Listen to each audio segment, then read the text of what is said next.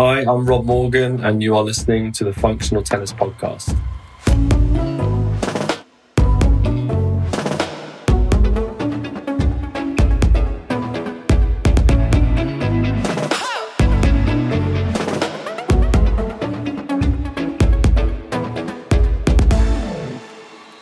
Welcome to the Functional Tennis Podcast. I'm Fabio Molly, your host. If you're new to the show, welcome. If you've been around, welcome also. Just a quick favor whether you're new, you've been around, if you enjoyed this episode or any of our other previous episodes, I encourage you to share our podcast with your fellow tennis enthusiasts. Would mean a lot to me. It helps the podcast grow. And yeah, thank you in advance. This week I speak to Robert Morgan. Robert is the coach of Rajeev Ram and Joe Salisbury, one of the world's best doubles team. He tells us all about his own tennis journey from moving from the south of England to the north on his own as a 12 year old to finding his love for coaching and then on to what it's like out there working with the world's best doubles guys and being there on finals day at the slams. As usual, a shout out to our podcast sponsor Slinger, who make the awesome portable ball machine, the Slinger Bag. As I've mentioned before, the Christmas orders are ramping up. So if you've plans to surprise anybody or yourself with a slinger bag, get ordering at slingerbag.com. Okay, here's Rob. Hi, Rob. Welcome to the Functional Tennis Podcast. How are you? Very well, thanks. Thanks for having me, Fabio. I've been following your journey online all year through Instagram mainly, but uh, you've had an awesome year. You're always around on Winners' Day, so I can't wait to find out more about that. But uh, before we get going, maybe you can tell us a bit about yourself, how you first got into the world of tennis or when you started playing as a young kid. Yeah, uh, started playing as a family, really. So I'm one of five kids, and uh, we all used to, the four lads in the family used to play football originally. And uh, my parents thought, because there's one girl as well, my parents thought, what can we do as a family together? And at quite a young age. I think I was five and a half. Uh, my parents took us down to the to the local tennis club, and yeah, we just started picking up a racket and playing tennis from there, really. And uh, yeah, that was in um, where I'm originally from, is down in Welwyn in Hertfordshire, and uh, yeah, that's where it all began. And how did it progress?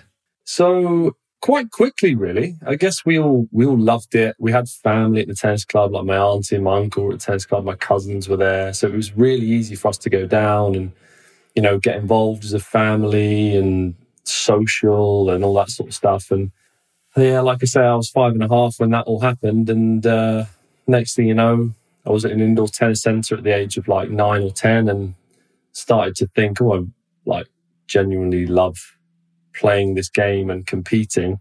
And uh, then started to take things a little bit more seriously at the age of 12. I moved from the south of England, Hertfordshire, up to the northwest in Bolton, where I got offered a tennis scholarship and moved away from home at the age of 12. Lived with a, a host family for three or four months by myself, like during the week. Um, and then I either went and played tournaments at the weekend or went back home, which was three and a half, four hour drive. And my parents would pick me up and take me back on the Friday and drop me back on Sunday until they uh, they decided to move up as well, which was like four or five months in. And once my family had decided to move up, my mum and my dad, then my the rest of my siblings followed. So my my elder siblings kind of followed after that. At twelve, you got a scholarship. That's a first of all, getting a scholarship at 12 is a big deal, but moving from, I know, the south of England to the, the northwest, that's a big move. You're going from nice weather, you know, decent weather, in the south of England to the, to the Game of Thrones, you know, north of the wall, cold weather. Yeah. I mean, to be honest, I always knew at a young age that I wanted to, to try and be a professional tennis player. I mean, what that meant to me at that time was, you know, the biggest and the best players at the time back then were like Agassi, Sampras, obviously Federer was starting to come into the picture a little bit later on. But yeah, I remember my uh, my parents asking me if I wanted to go for a, trial up in Bolton. So I said, yeah, absolutely. So we went up for the day, three hour drive, three and a half hour drive up. Met the tennis coach there at the time. Really enjoyed meeting him, going like checking out the school the following day, and I remember having a conversation with my parents in Pizza Hut later that later that day, and they sort of said to me like, "Do you, do you want to move? Like, do you, do you feel like you, you know, want to take this leap into, I guess, taking tennis pretty seriously, it's totally your call. And they were unbelievably supportive with whatever decision I was going to make. And I remember just saying, yeah, absolutely, I want to do it. And um, yeah, it was something that I think looking back at such a young age, it was, it was a massive leap. I mean, I, moving in with a, with a, they weren't strange, but at the time they seemed strange because there were, there were new people who I'd never met before. They had two other people that were hosting with them at the time. They were hosting two Bolton Reserve football players who were a bit older. They were like 18, 19 years old, and I was 12. And, you know, I remember sh- my room was next door to the, the older lad's room. And I remember his music being played till like 10, 10 30 at night, like pretty loud. And I was obviously trying to sleep. I was, I was young. I remember plucking up the courage and going knocking on his door and just like in my pajamas, just stood there knocking on the door and just oh. he, he opened the door. I was like, "Can you turn the music down, please?" And he was like, "Oh yeah, sorry, pal." And at that, at that point, I guess I, I built quite a lot of character of you know move being away from home and finding out about myself and realizing that I had to do a lot of things you know off my own back, and it was quite a it was a it was a good move for me, even though it was was very very difficult. You learn the things. I'm sure a lot of kids they're 20, 22, they move out of home, they still don't do them. Yeah, it was. I mean, the the whole school thing as well was you know again looking back an unbelievably great learning experience for me and character building experience, but.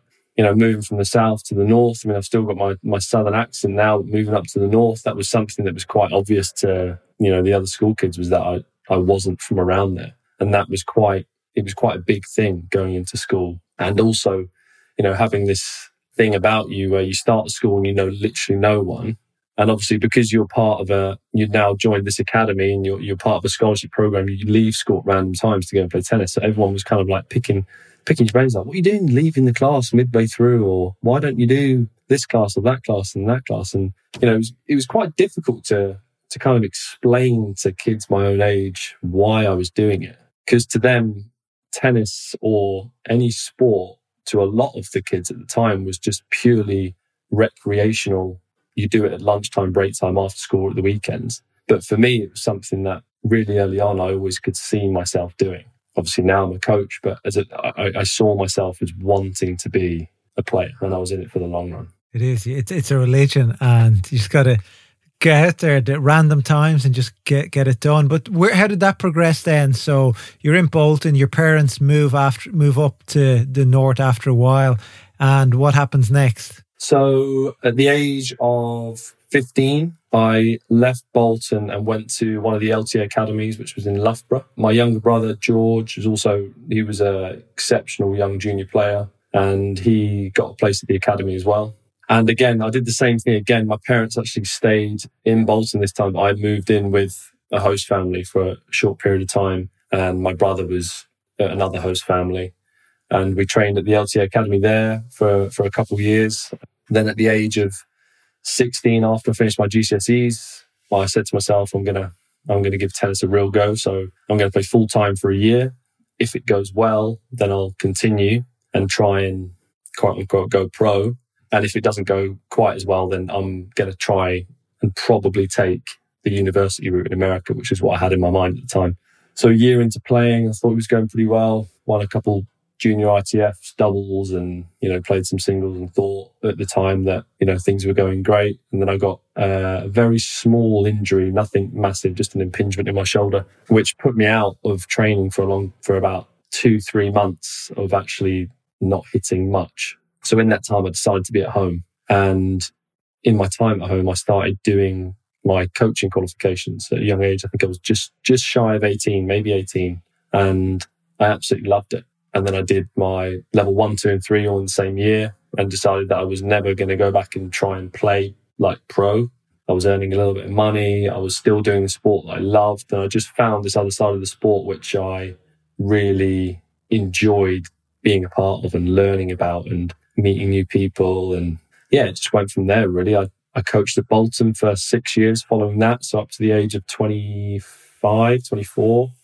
And at Bolton, I ended up coaching my brother who played professionally for a while. You know, very good player, won junior Wimbledon doubles, was number six in the world, ITF, and was, uh, yeah, an exceptional player. Uh, coached him and coached a few other guys to a futures challenger level. And I was doing that at the age of 20. And I knew then that I could see myself. It sounds a bit cringy, but I could, I knew that I could see myself like going quite far in sport as a coach because at such a young age, I felt like I had the mentality to always learn, always take what I can from other players, coaches, senior people within the sport. And I really felt like my passion was there to learn all the time. Um, yeah, I feel like that gave me lots of uh, good opportunities from then on in. And then I, I left Bolton and went down to Bath and worked there for four years. Worked as the ITF head junior coach there. And then I had to kind of make a real split decision in what I was going to do. I said to myself, am I going to, am I going to stay, am I going to stay in academy and feel like I could go into a head coach role in the academy and pursue my career that way? Or am I going to go and take a massive chance, pedals, like pedal to the floor and really just shoot for the top? Because in the, in the final year of being in the academy at Bath, and this is totally just on me. It's not on where I was at or the people I was working with. They're fantastic there, but I lost a, a little bit of my vision that I felt I had when I first started coaching. So I had a, I had an opportunity with a player called Jay Clarke, British player called Jay Clarke. Jay's been on the show before. Yeah. Good guy. Great guy. Nice family. Uh, his sister Yaz, I know fairly well. She, she called me up and she said, look, Jay's you know, looking for someone to travel with him for two weeks to go to China for two challenges. Like, would you be up for doing it? And this was on Saturday. And bearing in mind, I'm I'm en- I'm employed at Bath at this mm. point, so I've got a full time job where I'm getting paid, you know, properly. And I said to myself, well, I can't, you know, do both because I'm I won't be fulfilling my job here. So I've, I've literally got to make a decision. I remember having a conversation with my brother and saying, "What do I do?" And he just said, "Look, if it goes well, things could progress really quickly. Like, I think you should take it. And I was like, yeah, I'm going to do it. So I remember going in on Monday and speaking to the head coach, uh, the director of tennis, Barry Scollo. Again, fantastic guy. I still speak to him now. And I just said to him, I sat him down and said, look, Barry, there's absolutely no right way of saying this, but uh, I'm leaving. And, uh, you know, we, we had a conversation, but the reason why I had to do it so quickly was because I was going to China the next Wednesday and I had to get a Chinese visa at that time and I had to get everything sorted. I had to leave my flat. I had to move all my stuff in my little Toyota Yaris that I had out my flat, drive all the way up north, four hours, my, my life in a little tiny car. I had to get everything sorted. And I literally left that day in the next 20 minutes with my, my car was already packed. My flat was already, I had to move everything out and I just went. And Jay won that first challenger that we did. And then he offered me more weeks through the grass court through Wimbledon. Um, and then that was always going to be like a short term gig, like kind of to the end of the year. And then Heather Watson approached me and offered me, you know, full time job then, working with her. So I took that because it was full time. It was never, it was not a part time thing like Jay was. And then I was working with Heather. And then in the November of 2019, Joe and Rajeev approached me. And yeah, they literally approached me and said, you know, we've, we've heard good things. Would you be, would you be wanting to travel with us? And I said, I'm obviously in a situation with, with Heather at the moment. And, you know, we spoke a little more and, it, you know, it just felt like it was the right decision to go with Joe and Rajeev. I, my gut told me to, to do it. And, you know, I could see myself you know, doing good things with these guys. Not that I wasn't with Heather or anyone before, but it just felt like it was the right decision. And, you know, as I've, as I've progressed through my career, I've always, I've always said to myself that when something feels right, even if it might be difficult, just do it. And each time I've done that in my career from the age of 12, moving north to leaving Bolton at the first, my first proper job was actually was really difficult. Then leaving Bath became a little bit easier. So then leaving another person came a little bit easier. So then now being in the position where I am now, where I feel like all of those difficult moves that I'd had paid off to, to get to where I am today. Just jumping on here, Rob actually purchased a tennis pointer from us last year. I only saw it when I went to put his number in my phone the other day. And I just want to find out how he's using it. And he tells us how he's using it. Rob, when I was adding your number to my to my phone to add you on WhatsApp, I was like, your number was there already. And I was like, that's really strange. It's like, okay, what's going on here? So then I went on to the website back end. I put in the number. It's like, you popped up. And I was like, oh, wait, Rob bought a pointer from us uh, last Christmas, nearly a year ago. It was just, it was come to Christmas. I think he even got an express because we'd shipping issues. But Tell me, how's the pointer been? Fun, great fun. I mean, I, I saw it on Instagram and I was like, well, that'd be interesting. See if we can uh, we can use that some way. And uh, yeah, like you said, I bought it just before Christmas and I took it to Australia with me just before the Australian Open. We had quite a good tournament there, so it might have been down to the pointer. Um, I, we, we, we took it out uh, and we used it for some of our warm ups, just a bit of fun, did some volley stuff and we weren't on the court. You know, um, who was using the pointer? With Joe and Rajeev. Okay, I just had to confirm that.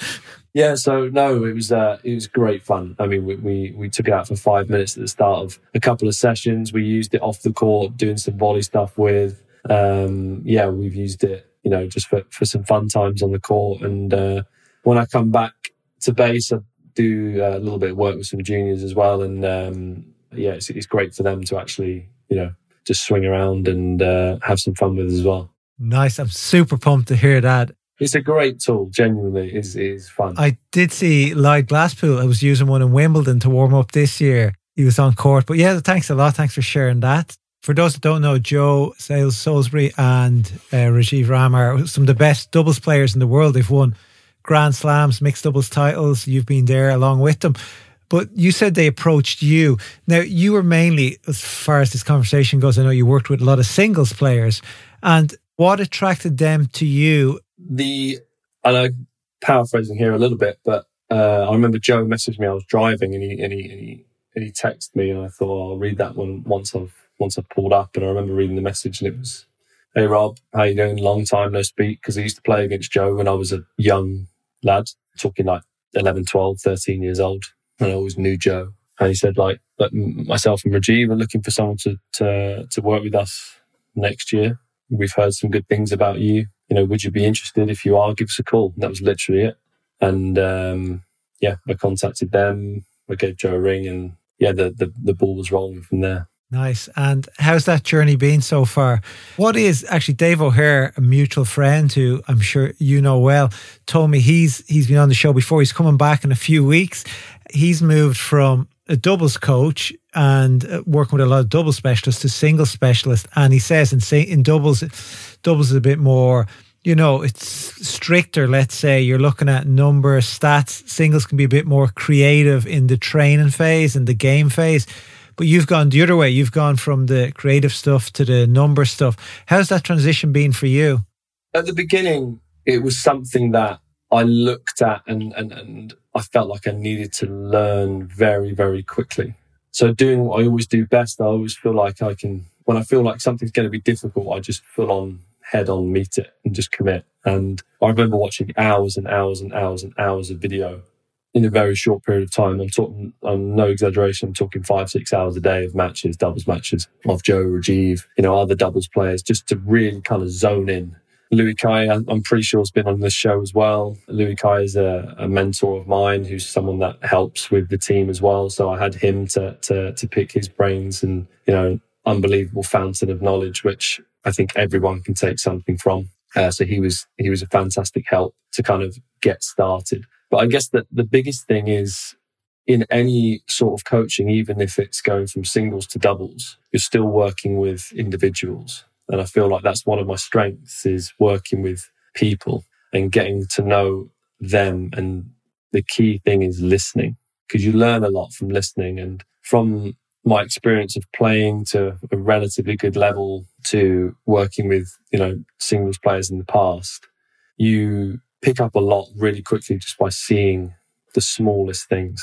You know, you, you watch, you watch one match, you've picked up something that you just won't ever unsee. You won't ever unsee it once you've seen it. And maybe give us an example.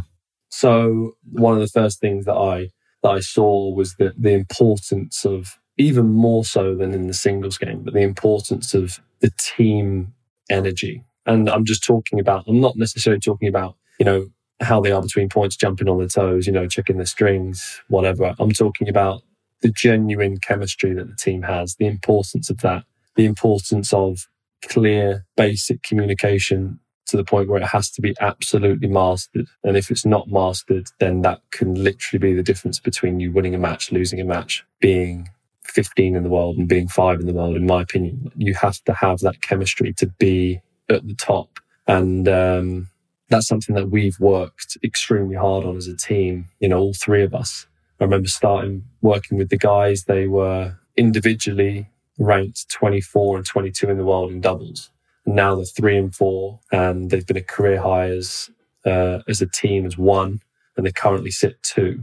And we firmly believe that one of the biggest strengths that we have is our communication is crystal clear, both as a team and on the court. And the team chemistry is fantastic. We're not scared of approaching any conversation, anything that needs to happen. It's said, whether it's uncomfortable or not, we do it. We talk about it and we get better and nothing's, nothing's taken personally because everyone knows that the team is at the forefront of the mind and it's, it's for the benefit of the team, whatever we do. And how do you work on something like that sort of communication that you mentioned? Super simple. Address it more. It sounds like it's the most, it's, you know, it's, it's that simple. I mean, you're working with professional tennis players here who are, they're unbelievable athletes. They know how to hit a tennis ball. You know, they're extremely skilled individuals. I'm not teaching them how to hit a ball. If I are, if I am, then it's, it's a small cue of how to do something or what to do. But the, the biggest thing about working on that side of stuff, the communication, the team chemistry is you just talk about it more pre-match, post-match. You know, you have your, you have your, your deep conversations as a team about certain things. And I feel like on reflection now, this is actually a really good question. Looking back on some of our conversations as a team, if we hadn't have addressed some of the uncomfortable things, we would never have built the team chemistry that we have. Um, so that's actually that's a great question because that's really kind of you know jolted something in my mind there. That's really good. Can you say anything that's what would be uncomfortable? So, for example, if I if I expect more from them in one way or another, or if I feel like I can squeeze more out of them, I'm going to raise that. And sometimes you do get some pushback because the player sometimes or more often than not feels like they're doing enough. Obviously, as a coach, you see different things and you feel different things to the player, but that goes both ways.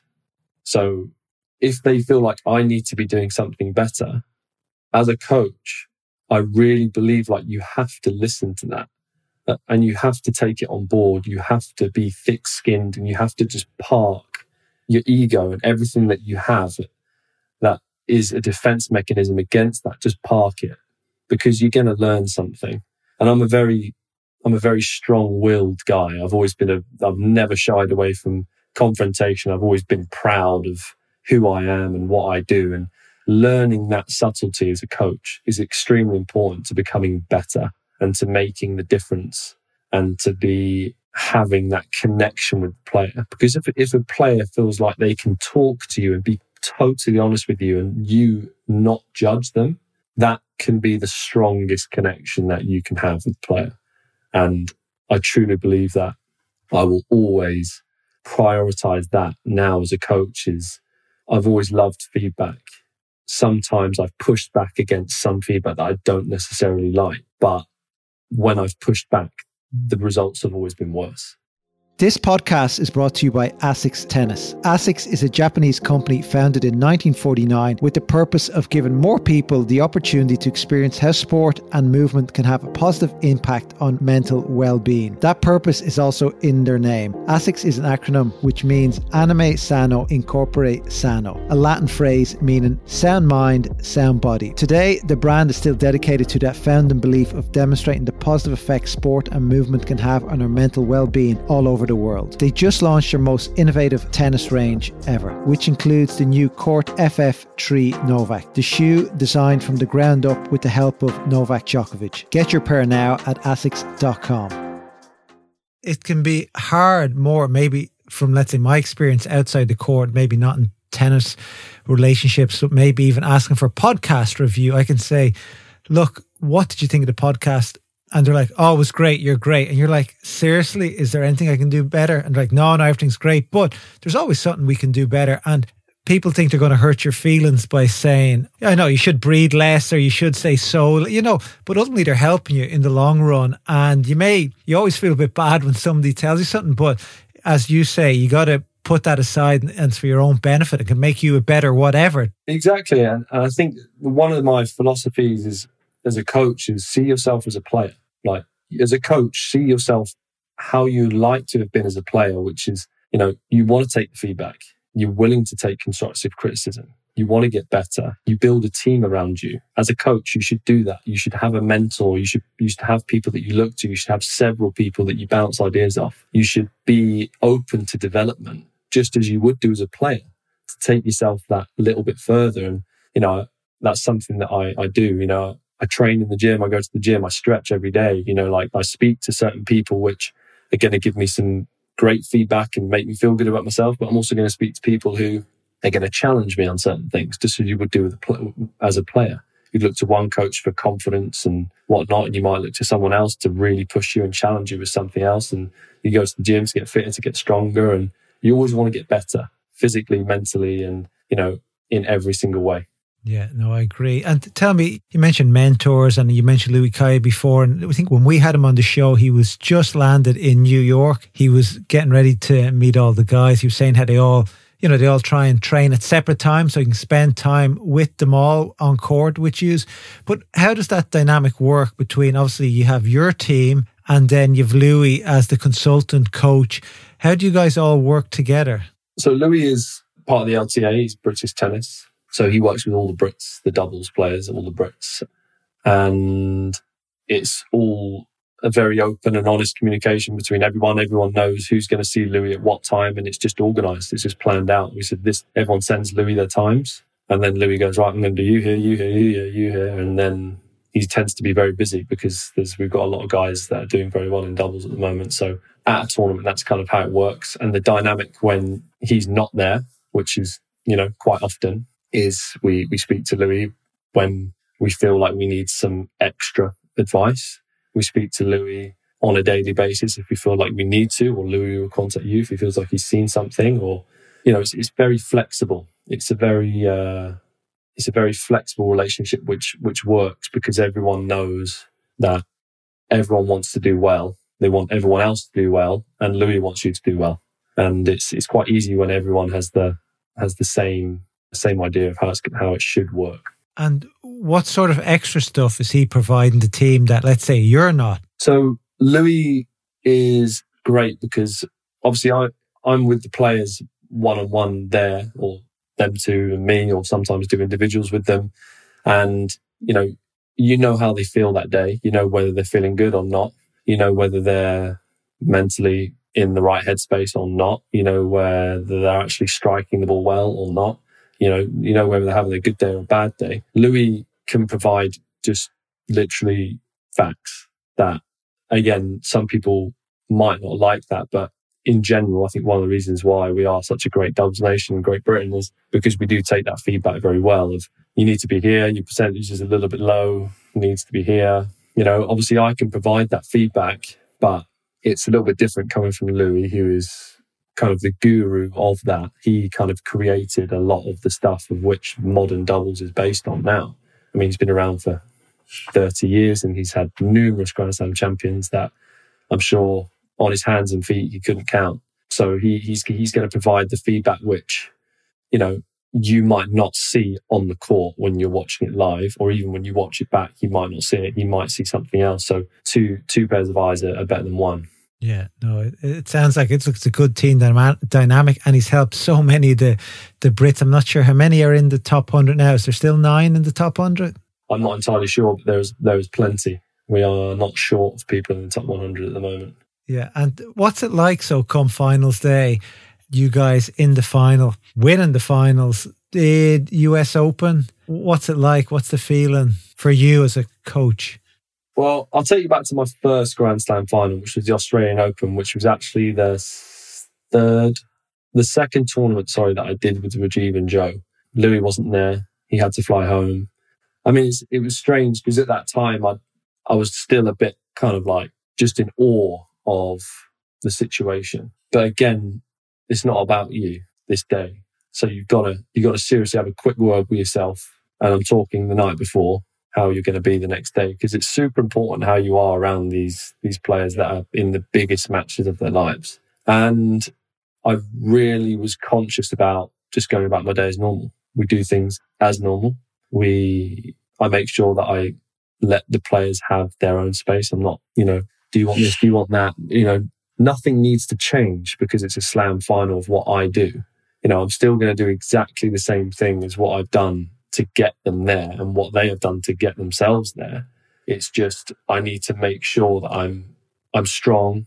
I'm letting them know that they are going to be their, their best self out there, and I'm there for them if they need me. You know, they're not alone. They've got each other and they've got me in the stands. They've got whoever else that's there, physio, wife, whatever.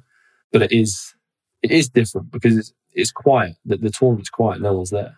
It's the finals day. It's it's uh, it's a little bit it's a little bit strange in that sense. It's the Grand Slam final. You think, oh, it should be really busy because that's what you see on TV. But I mean, no one's really around the tennis center apart from the people that are in the final. That's, there's not very many people there compared to what it is at the start of the tournament. And uh, yeah, that feeling doesn't really change. You still have to, you know, make sure you're doing the same stuff with them. But yeah, you, you've got to be super conscious of how you are because it makes a big difference to the players. How has that changed to the more recent finals?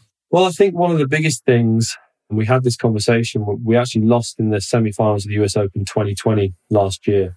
We had a conversation at the end of that, that loss, and, and we all just sort of said that this is where we, we belong at this, this part of the slams, you know, this is where we belong. And we truly believe that, you know, we should be there. That's almost not necessarily like this, but I guess it's kind of like that's where in our minds the tournament really kind of starts. You know, we, we back ourselves to be there, you know.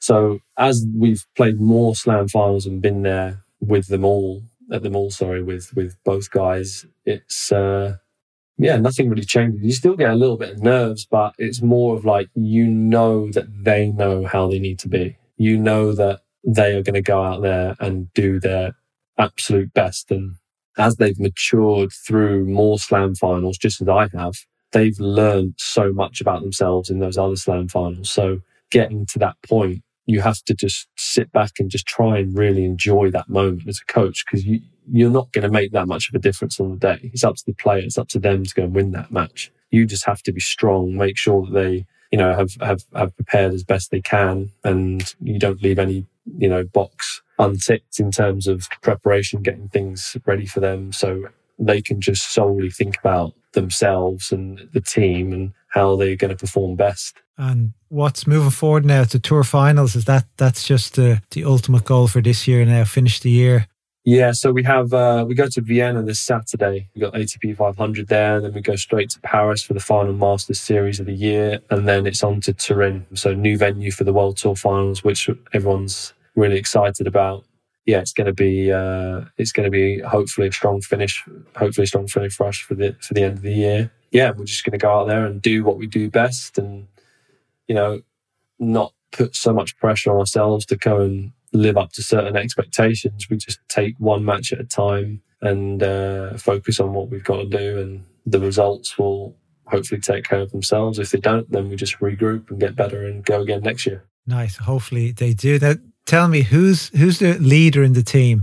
Is it more uh, Rajeev or is it more Joe?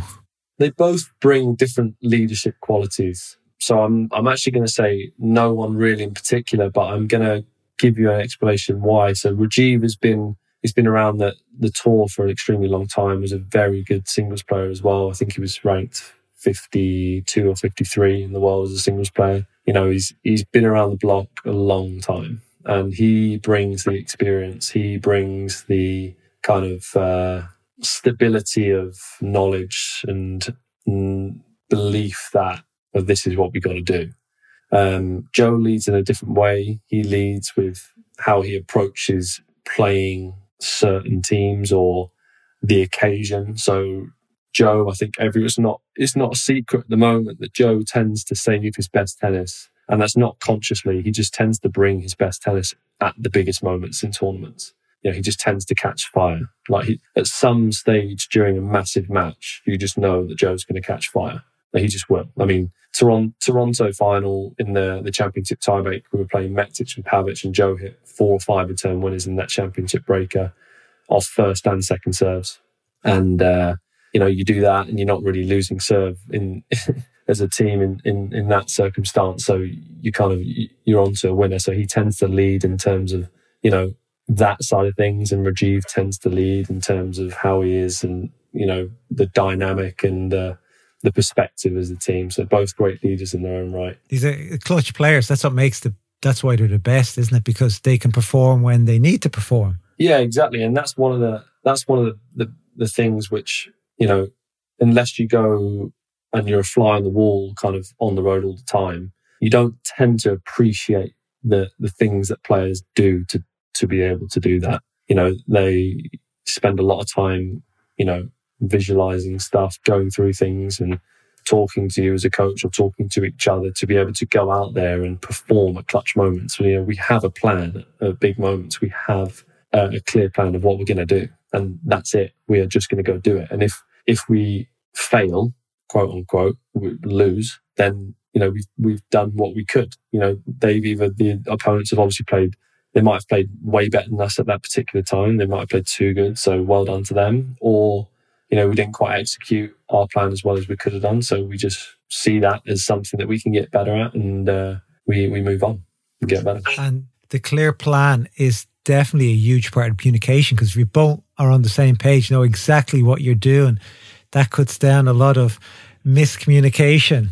Yeah, exactly. So that we, we talk about it before the match we, we, we have a, a, team discussion before the match. On the day of the match, we just talk about ourselves and how, how, how they're going to be out there. Um, and those are the things that we're going to do. You know, if someone is, uh, if someone is, you know, seeing the fact that we're doing that, then obviously we adapt and, you know, we have to change things. But, you know, the majority of the time, even if someone is knowing what we're going to do, they're still not going to beat us usually. Um, sometimes it has happened, but most of the time it, it, doesn't tend to work that way. So if it does, then then then they adapt, and we talk about that as well. It's like if we need to adapt, then we're going to do this as well. So we have you know we have everything you know ticked off. And what's it like when you're playing two other Brits who you know they come from the same coaching techniques and same they know the same not drills, but they know the same patterns and they know what you're going to do. You know what they're going to do.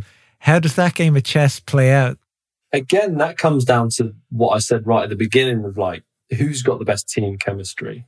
Who has got the best team confidence? Who's communicating better going into the match? And also the most obvious thing is who, who's the better player? Like, you know, you, you have to back yourself in that sort of situation as whether you're being a better player of the game of doubles in this particular circumstance. Um, but from, from where I'm sat as a coach, first of all, it's fantastic that there's so many Brits on the court. I mean, how great is that? You know, it wasn't that long ago that people were were were saying how you know great you know British tennis wasn't in a great spot. You know, all this sort of stuff. And now, you know, I think British tennis is in an amazing spot. We've got so many players on tour, singles and doubles, both doing unbelievably well. And you've got Cam Norrie, Raducanu, you know, so you've got Joe, Neil Skupski, Jamie, Andy now still doing his thing. So from that perspective, it's fantastic. But obviously, when your team is there, you want your team to win, and that's it. There's no, um, you know, as soon as you step on the court, you're your enemies to a certain extent, but also you're great sportsmen and you, you know, you appreciate when someone's played too good or beaten you. Nice. And tell me on the guys, who's funnier? I mean, they're both, they're both pretty funny. I mean, I, I tend to find Rajeev quite funny just because he's, he's, uh, he's a very like normal guy just like Joe is. But then Rajeev will just come out with something off the cuff, which I just find absolutely hilarious. I mean, he's American. Maybe that adds to the humor a little bit more. You know, his sense of humor is slightly different to mine, but I find it extremely funny. Like some of the stuff he might just come out with. You know, I can't give you an example, but I tend to find myself bursting out in laughter whenever Rajeev says something that might just be totally off the cuff. Who's less punctual? Uh, Joe. Always late, is he? He's he's he's getting better, but yeah, he tends to be later out of the two, for sure. And who who eats better? Joe eats phenomenally well. Rajeev doesn't eat badly, but I think Joe, uh, yeah, he, he just eats always eats clean. I mean, if you've seen the guy, the guy's the most chiseled person you've ever seen in your life. He's like a bloody Greek god. Looking at it from the outside, I've, I met Joe briefly in Australia a few years ago. Just we was with Dave and those guys, the English guys. And from hearing about him, he seems like the model athlete where you know, trains his hard out, studies everything. eats the right food, hits the gym, and he's a he's a good athlete as well, as well as being a great tennis player. So it's a nice package to have. And that's just from the outside now that I know. Yeah, I mean, it's, it's definitely one of his, what I would call like super strengths is he's a phenomenal athlete, probably the best doubles athlete on the tour, certainly one of. And, you know, he's, he doesn't get complacent with developing that and improving that. You know, like you say, he's always in the gym. He always eats clean, but he eats clean kind of quite naturally. It's not necessarily a conscious thing. He just kind of does it. You know, he, he's willing to, you know, do extra if he feels like he needs to um, you know, he's he's a great model in that sort of. Uh, and my final question on the lads is: Who'd win in the singles game? Uh, I'm gonna have to go with the prior better singles player, which is Rajeev. Okay, I, I thought you might have had a, you know, might have changed things around a little bit. No, I mean they both they both play good, but uh, yeah, I mean Rajeev strikes the ball unbelievably well, better than most people, I think, and uh, yeah, he still plays singles pretty pretty well. Nice, Rob. And just one final question for you, Rob. What advice? A lot of our listeners, I don't think there's too many professional top 100 athletes listen to us. There's only 100 top athletes and men and female and doubles, so maybe 300. But most of the listeners would be recreational players, parents, younger juniors. What advice for you as a, a top professional coach would have for the recreational doubles player who wants to improve their club doubles? Watch plenty of doubles, first of all. Watch as much as you possibly can and keep it super simple. Like it doesn't have to, the best tennis usually comes from doing the basics extremely well. You know, keep things extremely simple and, and, you know, master those basic things. And usually what that creates is excellence in its own right. And most of all, keep enjoying it. I mean, it's, a, it's just an unbelievable sport. And any drills you can throw out there I think it would depend on the player, but uh, if you go on YouTube, go on uh, go on YouTube and type in Louis Cayer doubles drills. That's uh, that's a good place to start. You'd be you'll be there a while. yeah, there's plenty on there. Rob, thank you very much. It's great uh, hearing your story and your advice. And yeah, keep it going and best of luck towards the end of the year. Thanks very much. Appreciate your time. Hope you enjoyed that episode. It's great to see a young lad out there working at the highest level of the game. Wishing you all the best with you and your team in the coming months ahead and the years ahead. And I'll be back next week. And until then, get out there and hit some tennis balls. Bye.